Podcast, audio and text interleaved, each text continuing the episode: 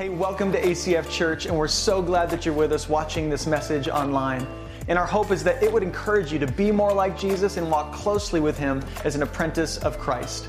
And our hope is to give away all of these resources for free as much as possible. It takes a lot of time and energy and people to make that happen. And if you'd like to support the mission of God financially for ACF Church, you can go to acfak.org and you can give there. Now enjoy the Word of God proclaimed.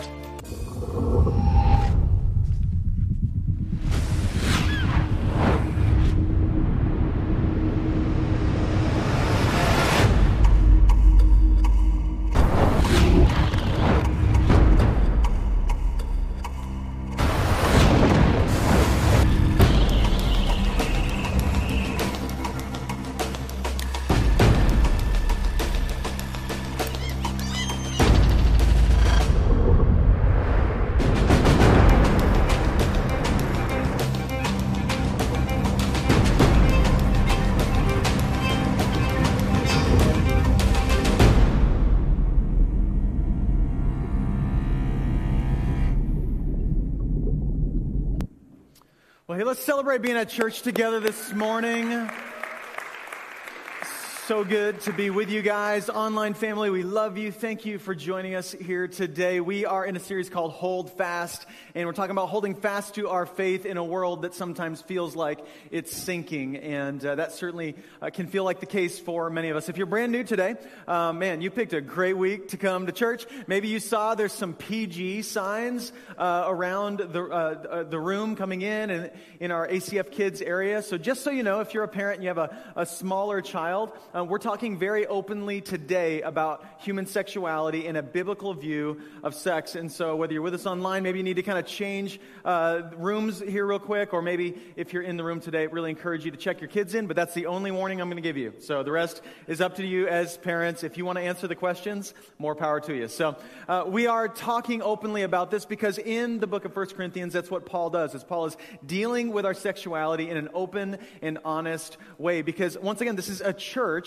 that is a, a really progressive church. Uh, they're, they're in this society where um, they've given their lives to Jesus, and yet there's so much of their lives that are yet to be changed. And that's all of our journey is that at some point in our lives, we give our lives to Jesus, and then we go on this journey of, uh, of saying, okay, when, when my opinion and God's opinion collides, who wins? And, and, the journey of sanctification is that God wins.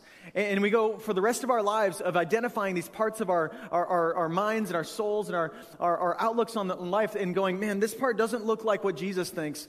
And so I'm going to submit it to God. And in this church in Corinth, 2,000 years ago, uh, of about 60 people, you've got all of these young believers. They're excited about following Jesus, but they brought all of this history into the church. They brought all of their old pa- patterns and behaviors and habits and, and hangups into the church, and it's starting to really hurt the church. It's starting to tear them apart, and it's, and it's messing with their witness to the world because the world's looking at the church and they're saying, What's so different about the Christians?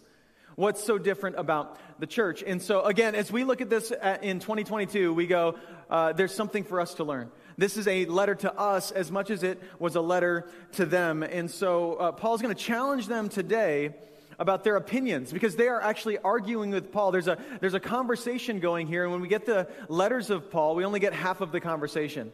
And so as you read the letters from Paul, like 1 Corinthians, you have to go, okay, what is being said? What's the conversation behind the letter? And you start to pick up on it as we read today that there's, there's a tension here because Paul's like, hey, this is what holiness look, looks like. This is what it looks like to follow God. And yet they're going, eh, I don't know. Like, I can take it or leave it. Not sure it's that big of a deal. Hey, we're free in Jesus, Paul. Like, we are free to do what we want, Paul. And Paul's like, no, you don't know what freedom really is. And so, if you want to open up your Bible to 1 Corinthians chapter 6, we're going to read a chunk of text here today, and uh, we're going to really dig into this. So, here's what he says He says, All things are lawful for me, but not all things are helpful.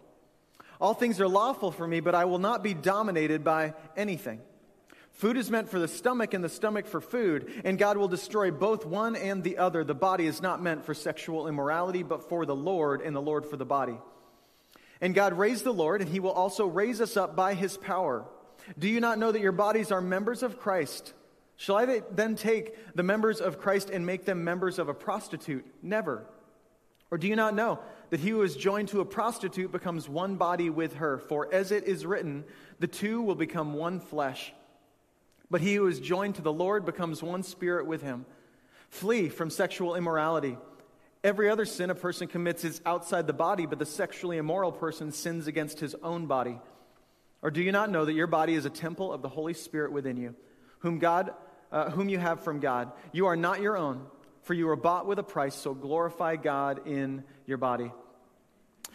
Amen. So, uh, my story a little bit. Uh, some of you know me a little better than others, but I grew up in a church family. We went to church all the time. My dad was in the Air Force, traveled around uh, the United States, and everywhere we would go, we would find the local little Baptist church, and we'd plug in, and they would sing in the choir, and I'd you know find all the nooks and crannies in the church and play hide and seek. And so, I kind of grew up around church circles. But like many young people, I uh, didn't really kind of find my faith till I was older. In, in about high school, I began to to make my faith my own, and really really wrestled with do I believe the things my parents have taught me to believe? And that was a real tension in my heart. And, and I was thinking back to, you know, when I was real little. And does anybody here remember your first crush? You remember your first crush? Anybody in the room? Okay, a few of you in the room. I remember my first crush. We were living in uh, Plattsburgh, New York, and uh, I went to this little private school, and uh, her name was Pat- Patricia. And it was Patricia with the pigtails. I'll just never forget. And uh, she was cute, and we hung out outside in uh, the, out, where we did recess, and every day we'd get together and we would talk and have cute little conversations. And, and I thought she was cute, and she thought I was cute, and it was just pure and simple, and, and it was good, right? Like, it was very simple, young affection, and there was nothing uh, wrong with it in any way. It was just, it was just kind of this connection at a, at a very young age. And then, you know, as I got older, and now I'm in like middle school, I remember the, the hormones going crazy, right? You remember those years. If you're older, or some of you are in middle school, you're like, it's right now, dude. Like, pray for me. And so pray for your middle schoolers in the room, right? Amen. So, so uh, like, I remember that moment uh, uh in, um, in time, and I was just feeling the, the tension and the hormones and all of that stuff. And, and I still, I'll, I'll remember this moment for the rest of my life. I was at home watching TV one day, and I was watching Fresh Prince of Bel Air, right? So uh, that, was, that was on my daily routine, and I was watching this episode, and in this particular episode, two of the different characters, they opened up this magazine of naked women. And of course, they didn't show anything on TV, but I knew what it was from the context of the show. In, in this, this scene, it just, I didn't see anything, but it planted a seed in my mind with a question of, does that really exist? Like, like who would do that? That's kind of weird. And why, why, would, why would anybody, anybody like undress on a, in a magazine? Like that seems really crazy. And I, it just kind of passed my mind. I moved on. Well, literally like a, like a week later, we're walking through the BX on base, and I was over in aisle three, kind of over by the checkout where the magazines are, and somebody had carelessly unwrapped a magazine and placed it down below. And this was an adult magazine, and I, I saw it, and it grabbed my eye, and the temptation was too much. So I grabbed the magazine, I started paging through it, and I was like, I was overwhelmed with all of these feelings and emotions, and I set it down, and for the first time in my life, when it came to my sexuality, I felt shame. And, and, and many of you know that moment. You can think back to the mo- first moment that you felt shame in connection to your sexuality. In this moment in time, unfortunately, didn't end there. In fact, the next couple of weeks, my parents were like, Why does he always want to go grocery shopping? Like every single day. Our son, he's so kind, so servant hearted. He takes his bike and goes to the BX and he's, he's grocery shopping. Well, um, this actually, for me, began what I would call a, uh, an addiction to pornography an addiction to this kind of material and this, this obsession in my own heart. And, and as a young teenager going, I don't know what this is. I feel shame. It feels wrong, but I want, I want something that's not good for me. And the, the tension continued and the shame continued.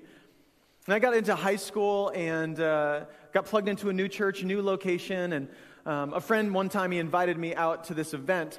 And I was like, what's it about? And he's like, oh, just come. It's going to be great.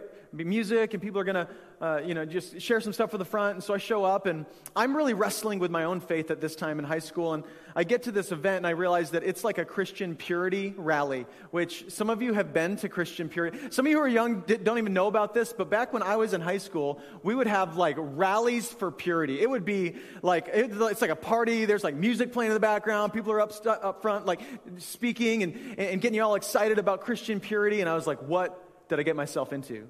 Like, like what is this even about? And, and I remember at the end of this whole event, I'm kind of going, I don't know about all this stuff. I'm not sure what I think, but the guy kept talking about this idea that he was like, you know what? You are worth waiting for.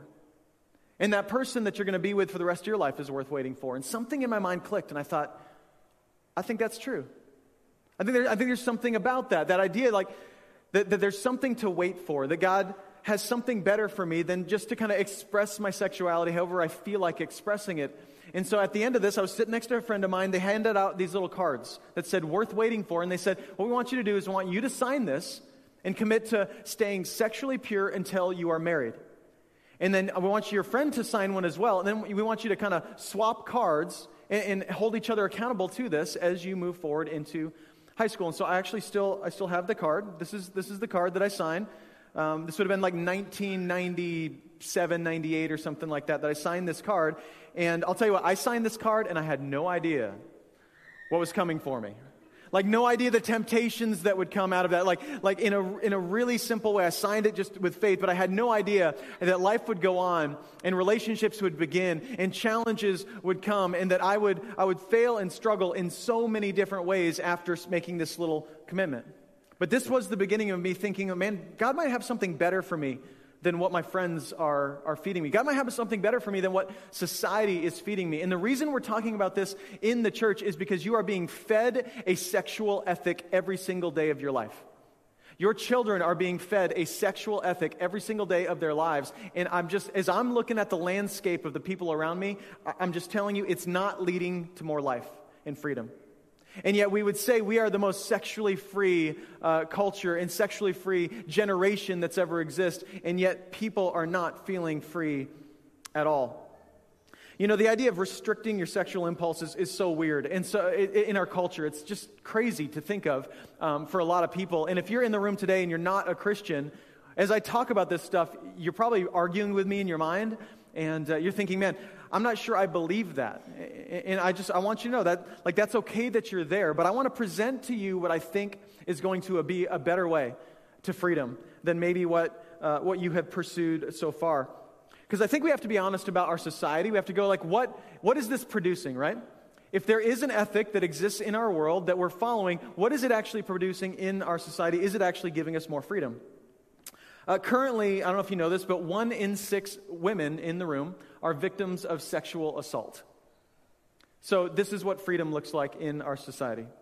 Uh, currently, child pornography is running rampant. This is something that's a major issue. It's easily accessible, not just by adults, but also uh, teenagers, and, and, anybody with a cell phone can, can access this material uh, of, of, underage people online. This is just, just, just, this is what freedom looks like for our society. Um, currently, in just the U.S. alone, there are about a million abortions a year.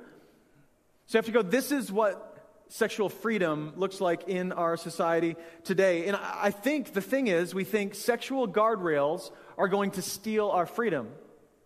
But you wouldn't say that on the highway, right? When you see highway, like guardrails on the highway, when you're driving out past Palmer and you see these guardrails on the side of the highway, are you being like, hey, DOT just hates my freedom, right? They just want to steal my freedom, right? Keeping me from driving off a cliff and killing myself. Like, why would they do that? No, of course not. We go, it's, it's there to protect you.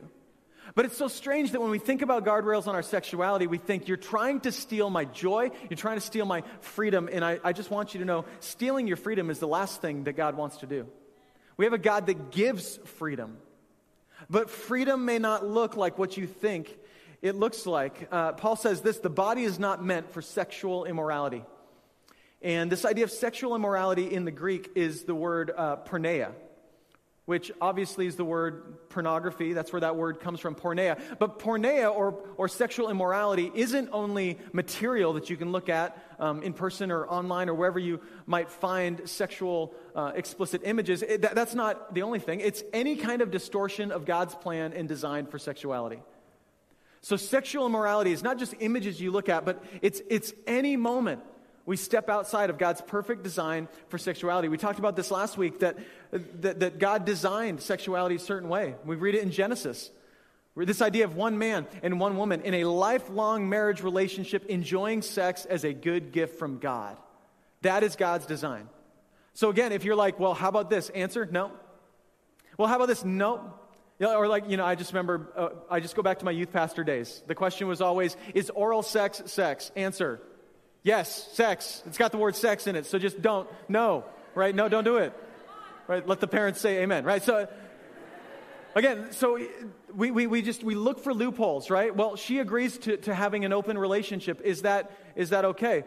No, no, no. It's again, you go back to the design and you go, if it's outside of God's design by one degree, we've now wandered into what is sin. We've now passed the guardrails. We're heading off the cliff, whether we know it or not.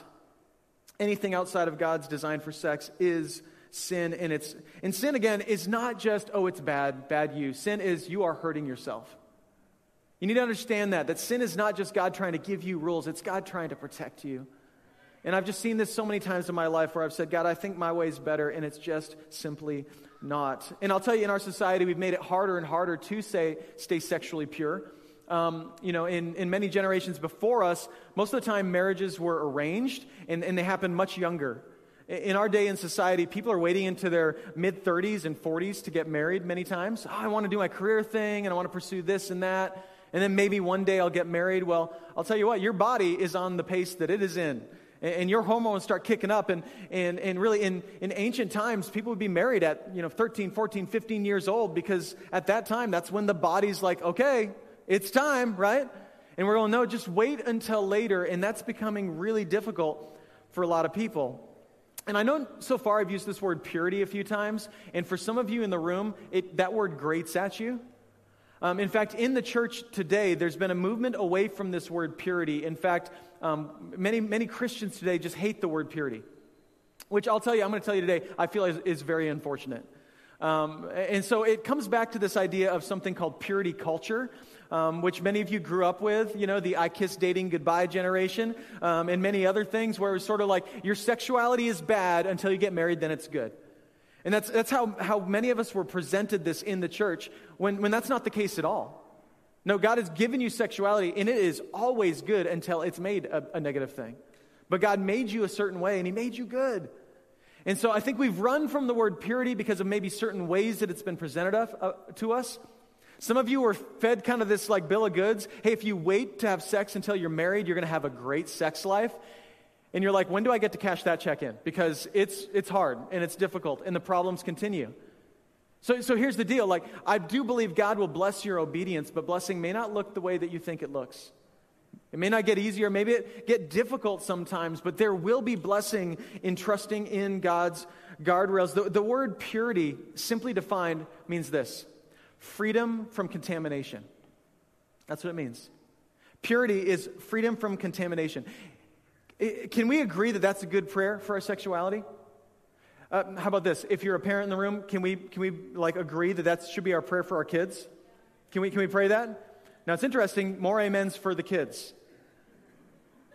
Can you be real for a second? Like, like I think we apply that because there's adults here who are like, yeah, purity went out the window 45 years ago. But I want you to know that purity can begin today that freedom from, from contamination can begin today. That, that that is a real thing, that you can choose to put the guardrails back on your sexuality today and live in freedom today. Your story does not have to define you. You can change the future of your life today. Now, before we get into too far in this text, we got to acknowledge what Paul talks about in verse 18 because he starts kind of digging at this idea of sexual immorality, and it seems like it's a big deal to Paul.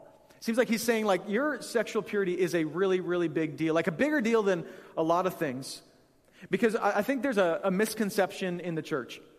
And it starts by saying this we say, all sin is equal. All sin is equal, right? The question is, but is it? I want you to think for a moment. We say all sin is equal. The question is, but is it really equal? Verse 18 says, Flee from sexual immorality, for every other sin a person commits is outside the body, but the sexually immoral person sins against his own body. So if you've been around the church for a while, you're starting to argue with Paul. Hey, hold on, Paul. Like, all sin's equal. It sounds like you're starting to make uh, sexual sin into something bigger than other sin. It's all the same, Paul. Like this person next to me, they, they lie once in a while, and I have affairs. Like it, it's no different. It's no different. It's all equal, but is it? See, I think that's the thing is, is, is we start off with this reality that we know that we're all guilty of sin. And that's where the gospel starts off is the, the bad part of the story, which is that we need saving. And if you're here and you're new today and you're like, man, I have a story of sexual sin and, and brokenness in my past, you are in the right place because we are all sexually broken people. Everyone in the room is sexually broken because we are sinful people. Apart from the grace of Jesus, there is nothing good inside of us. And in fact, James 2:10 says, "For whoever keeps the whole law, in other words, if you're like a super religious person, you're trying to do good things, but fails in one point, has become guilty of all of it. In other words, we all stand guilty before God. We are all sinful people. We all need the grace of Jesus in equal ways. But then we go, well, then all sin is equal. 1 John 5 16, it says, There is sin that leads to death. I do not say that one should pray for that. All wrong, wrongdoing is sin, but there is sin that does not lead to death. Okay, hold on. So there's different kinds of sin. There's certain types of sin that lead to like a death in my life, but then we're reading in 1 John that there's sin that doesn't lead to death. What does that mean? Here's what he's talking about. He is talking about the things that you do. There are certain things that we do that are easier to come back from than others. Does that make sense? There's certain like there's certain things like if I let's say like I'm talking with my wife later on tonight and she's like, "Honey, how you doing?" And I'm like, "I'm I'm good, but I'm not I'm not good." And I lie to my wife. So that's that's that's sin, right? So then later later on tonight I go, "Hey, I'm sorry for that. I lied to you. I'm actually struggling with this and that." I can kind of come back from that fairly easily. But there's something about sexual sin, hear me on this, that's very difficult to come back from. Some of you opened the door to certain types of sexual behavior 30 years ago, 40 years ago, and you have never been able to close that door. That, so, so this is what's being said here is that we are all guilty of sin. We all struggle with sin. We are all equally in need of grace. But there is a hardness of heart that is needed to participate in certain types of sexual sin that can lead to death because after we open that door, we become unwilling to humble ourselves and repent. It's hard, right? It's so difficult sometimes to come. Some of you have not been back to church in a while because you wandered into sexual behavior that you're not proud of.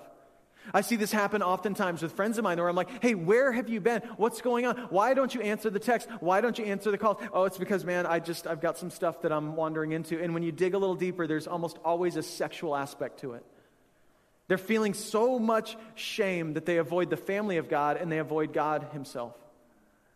It's hard to come back from things. Yes, we are all guilty equally before God, all equally uh, in need of the grace of Jesus. Absolutely. But sexual sin is different than other sin in that it is very difficult to come back from. So, how does Paul confront the Corinthians' culture in their sexuality? He says this in verse 13. He says, Food is meant for the stomach and the stomach for food.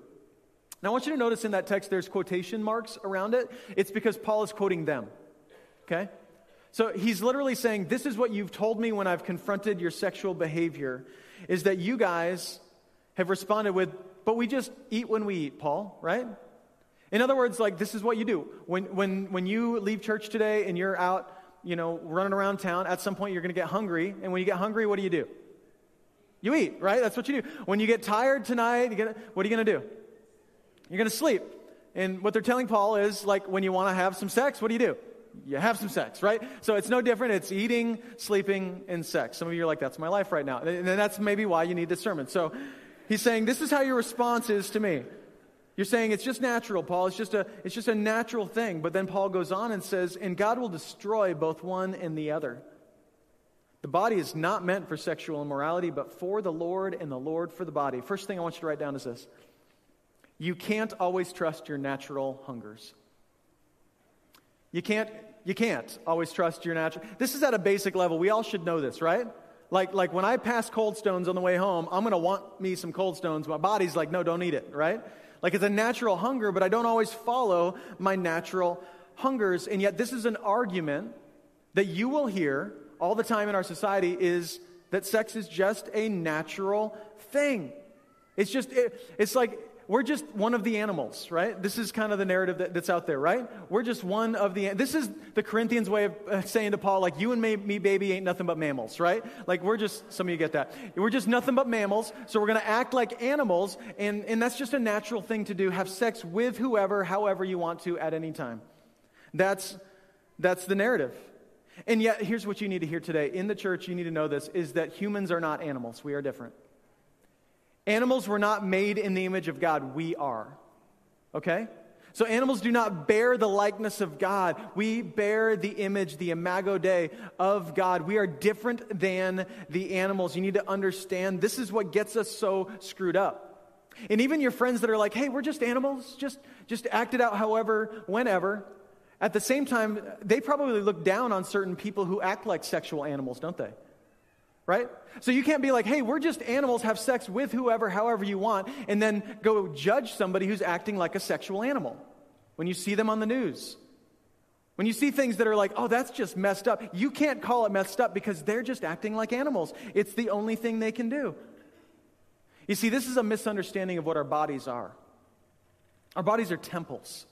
He says, You were made for the Lord, and your Lord was the Lord was made for you. And we know this that when we follow Jesus, that the Holy Spirit lives inside of us, and that your body is the temple of the Holy Spirit. The question is, do you treat your body like a temple? In fact, uh, famous Food Network star Anthony Bourdain uh, famously said this Your body is not a temple, it's an amusement park. Enjoy the ride. Sadly enough, in 2018, Anthony Bourdain took his own life. This worldview is not leading to freedom, it's not leading to life. Your body is not an amusement park, your body is a temple. God lives inside of you. We are not simply animals. We are not simply made uh, for pleasure right? Pleasure is the product of God's blessing in our life, and he, he built pleasure, right? God gave us sex and sexual pleasure as a gift, but it is not why you exist. Your body is a temple. And think about it if we're just here to kind of enjoy the ride, and to just kind of use our bodies for whatever, for pleasure, then why don't people who use their bodies for pleasure all the time end up being the most happy people in society? Wouldn't it make sense that if you're just made for physical pleasure, just be an animal, do whatever you want, shouldn't prostitutes be the happiest people in the world? Shouldn't drug users be the uh, happiest people in the world? Shouldn't thrill seekers be the happiest people in the world? And yet they're not. Because you were made for so much more. We are not simply animals, we're made in the image of God, right? Animals are different. Animals don't feel shame for their sexual impulses, right? Some of you are dog owners, does Fluffy ever come back after a long night out in the neighborhood and give you that shameful look for what they did with the poodle next door? No, like that doesn't happen. Because they don't have shame for what they do. It's just like, I had a good night. I, you know, he looks happy. We don't know what he did. There's a couple puppies on the way. I don't know. But they're different. Animals are different than humans. But there is a current cultural sexual ethic that, that does exist. Which is strange to me that we do have ethics when it comes to sexuality, and yet we talk about being animals. Like we talk about just do with whoever, however you want. And if I were to sum up the current sexual ethic of sexuality in our culture, it comes down to one simple word, and it's this word consent. This is the only rule that's leading to the freedom that we exist in today, which isn't really freedom. Is as long as they consent to it, it's okay. But again, I don't see that in the animal kingdom, right? Like it's not about consent. But this is the ethic of today. As long as people say it's okay, it's okay, and do it. I was reading this uh, publication in the, in the Washington Post recently, which um, is not a Christian publication. If you've ever read anything from the Washington Post, this isn't, this isn't a bunch of church ladies writing articles, okay? This is the exact opposite of that. But, but here's what you need to know is that um, they're starting to catch up with the truth of God's word. And they don't know where it's coming from, but we do. Here's what they say in this article. You can look this up if you want later. They say in our post sexual revolution culture, there seems to be a wide agreement among young adults that sex is good and the more of it we have, the better. That assumption includes the idea that we don't need to be tied to a relationship or marriage, that our proclivities are personal, and that they are not to be judged by others, not even by participants. In this landscape, there's only one rule get consent from your partner beforehand. But the outcome is a world in which young people are both liberated and miserable. When college scandals and the Me Too movement uh, a Me Too moment may have cemented a baseline rule for how to get into bed with someone without crossing legal lines. Listen to this that hasn't made the experience of dating and finding a partner simple or satisfying. Instead, the experience is often sad, unsettling, and even traumatic. So apparently, our current sexual ethic isn't working. Hey, here's an idea marriage. Marriage. This is what God gave us as like, eh, this is where you are meant to experience your sexuality, is in the covenant of marriage. So, what you're going to start seeing is that there'll be articles and things flowing around. Hey, it turns out that married people are happier, sexually speaking, and more fulfilled. Crazy. How about you open up this 2,000 year, book, year old book and you can read that any day? But that's something that exists is this idea that God wants to give us freedom, and yet culturally we're still just, man, grasping at straws trying to find it. Verse 19, he goes on, he says, Or do you not know that your body is a temple of the Holy Spirit within you, whom you have from God? You are not your own. So I want you to write this down. Our union with Christ turns our bodies from amusement parks into temples. So if you're not a Christian today and you're here and you're watching online or with us, you're like, hey, no, it's just, it's an amusement park. I'm just having fun. That is your, that's your ethic. That's where you live. But our union with Christ, when we become one with Jesus and we say, I submit to you as Lord, what Paul is saying is, you are no longer an amusement park. You are not just made for pleasure. You are to be in Christ with, with God living inside of you. Your body is a temple for the Holy Spirit. And then pleasure flows from honoring Him. And it will. It will. I'll tell you what, like, I think Christians should have the best sex lives of anybody.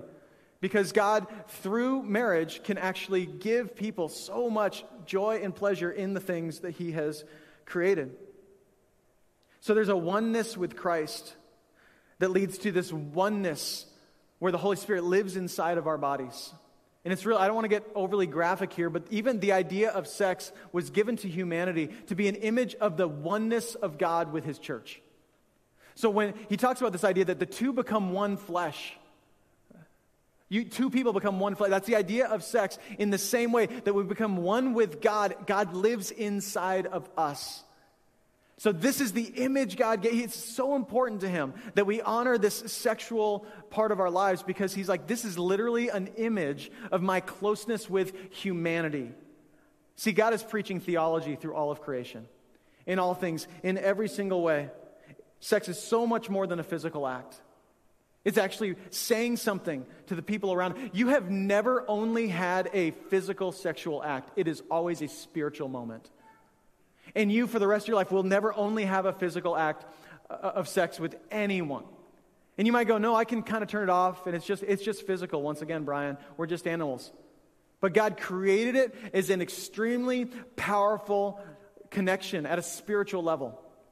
And here's how I know this. So I talk a lot of, with many of you who have gone through some really difficult things in life. Uh, some of you have sexual trauma that you've walked through. Some of you have physical trauma that you've walked through. And some of you have both. And when I've talked to people who have both PTSD from physical trauma and sexual trauma, most of them would say, I would trade my sexual trauma for physical trauma any day. Because sexual trauma, it, it affects you in a, in a way that's just deeper. It's just deeper. And I think we know this, right? We know this intuitively that it's more than just a physical act, right? Right? I mean, you know this. If, if your spouse is like, hey, I, I had an affair last Tuesday. What? But then they say, well, it was just physical. Are you like, awesome? That's great. Do it again. No, because it's not. They didn't just give a high five to somebody, right? Like, this is not just a physical act. We know this intuitively. And yet, again, even if you're not a Christian and you're watching this or listening, you know, like, no, I do have some lines and boundaries that I draw. And the question is, what right do you have to draw any boundaries? If you don't believe that there is one true sexual ethic, and that comes from God Himself. If, there, if there's no true sexual ethic that comes from God, then we have no right to draw any boundaries on our sexuality. it, it is powerful. Sex is so powerful. Um, I started watching in the middle of COVID this. Uh, this special on HBO about Chernobyl, and it was like this kind of whole series about Chernobyl. And if you know anything about the Chernobyl power plant, you can look it up and read about it. But there was this nuclear meltdown back in 1986. And all of a sudden, the, the nuclear core cracked, overheated, and then this radiation started to make its way beyond the walls of the building. People were dying. I mean, it was just this crazy, crazy deal. And at this point, in uh, nuclear power history, people were debating a lot about nuclear power. Is it good? Is it bad? We don't know. There's a huge debate about it. Because they were, they were like, hey, it can be a really good thing. I mean, look at the power that's being created from, uh, from, from this nuclear source, and yet then when it was released, it became a bad thing, right? And I want you to know sexuality is the same thing. When it is in its proper place, it's such a good thing. Again, I want you to hear this. God designed sex and He gave it to you as a good thing. This is why purity culture didn't work. This is why so many of you feel shame about it or even talking about it in church, is because you've been just beaten into your head that it's a bad thing. It is not a bad thing. It is a good thing within the boundaries of what God gave us. And when it leaks out beyond that, people get destroyed. And as a pastor, I, I, I hear about it all the time. Hear stories. Many of you are getting counseling. You're working through really difficult things. And it just needs to have those boundaries. And again, they are for our betterment. Verse 20 goes on. It says, For you were bought with a price. So glorify God in your body. Last thing is this our bodies are made for worship. Our bodies are made for worship. You are not just an amusement park. You are made to honor and worship God. You are built in the image of God. And what God gave us as a good gift was destroyed when sin entered the world. And we see a, a, rehashing and replaying of that moment that sin entered the world every time we wander into sexual immorality. He says, You were bought with a price. You've been paid for. Here's what you need to know you are not your own if you are in Christ Jesus. In other words, you don't get to look at your body and go, I do what I want. No, you don't. You were bought with a price. You were paid for in full on the cross. And here's, I think, what gets us so messed up is that we actually seek value through sexuality.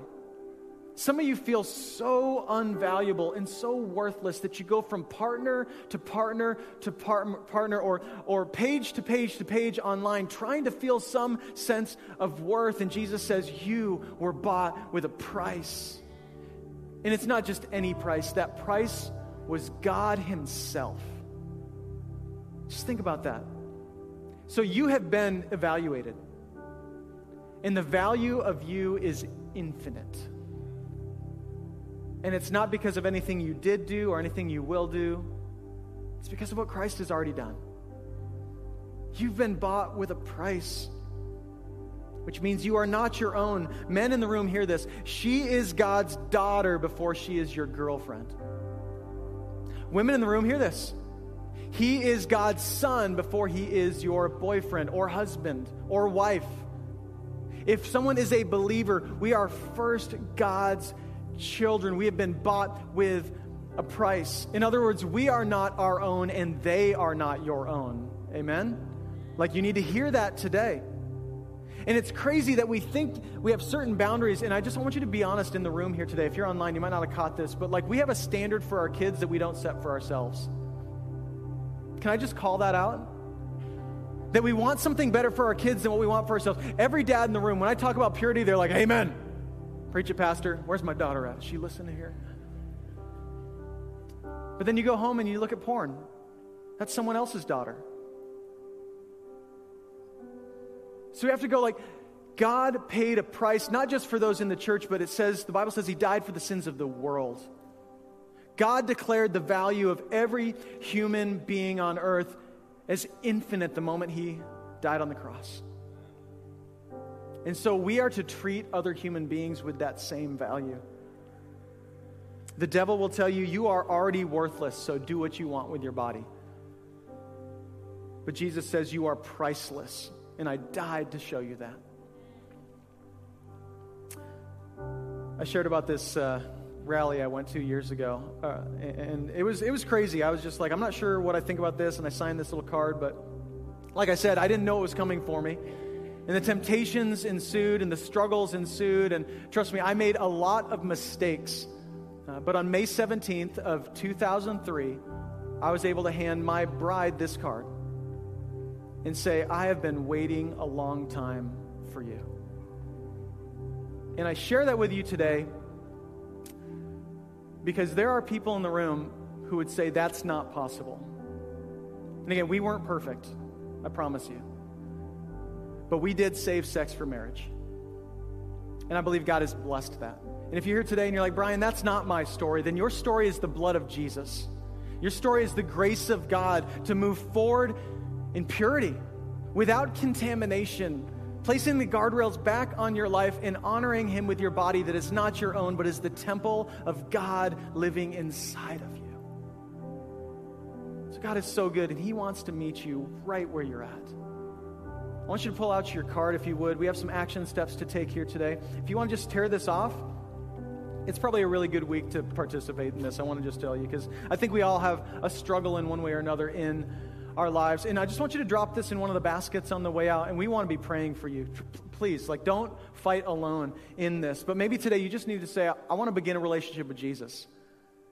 Maybe you're realizing that you are living for a sense of worth and you're seeking it everywhere else but God. And maybe today you say, I'm going to receive it from God. So if that's you, I want you to check that box. Maybe you want to make a commitment to sexual purity today. Maybe you're here and you're like, I have made so many mistakes. Hear me, God's grace is sufficient to move forward.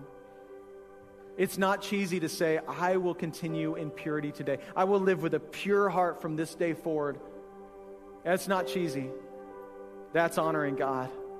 That's a good thing to do. And maybe you're here saying, I want to reject shame for my past decisions. Brian, I came in here feeling so shameful. I hope that you leave here leaving uh, just feeling covered in the grace of God, covered in His love. And maybe today you're like, I, I feel shame. Trust me, God does not want you to feel shame. We sang it early, earlier here today. Leave your shame at the door. It's not welcome anymore, right? And maybe you're here t- today saying, I want to begin to honor my value as an image bearer of God. I, I, I, just never realized that I had so much value, and I've been living like an animal, and I need to live like an image bearer of God today. And whatever that, just check those boxes, give us a little information. We want to text you that we're praying for you this week, and that's, that's all we want to do. Would you stand up? I want to pray for us as we continue on in worship. Jesus, uh, we want to start off by acknowledging that we need so much help in this area. And God, uh, many people in this room are caught up in some kind of sexual behavior that they wish they could stop but don't know how. There are people in the room here today who aren't sure what they believe when it comes to human sexuality. And, and maybe they, they know what's right, but they're still arguing with you. Father, I pray you would convict us all that you are a good father that loves his children. And that by questioning your desires for us, God, we are questioning your goodness. And we don't want to do that. God, I pray for the person in the room today that's not even sure that they believe in you. God, that you'd show up in their heart right now in a supernatural way. They'd feel your presence in this room. God, thank you for the church that we can struggle together, that we don't have to act like we're perfect but we can come together under the banner of Jesus and we can worship the one who is. Thank you, God, that you are the only perfect one in the room here today. We pray it all in Jesus' name. Amen. Love you guys. Thanks for watching this message from ACF Church. Uh, we hope it's encouraged you and challenged you to be more like Jesus and to walk with Him in a closer and more profound way. If you'd like to give to the mission of ACF Church, you can do so at the link on the screen or at acfak.org. We love you and we'll see you next week.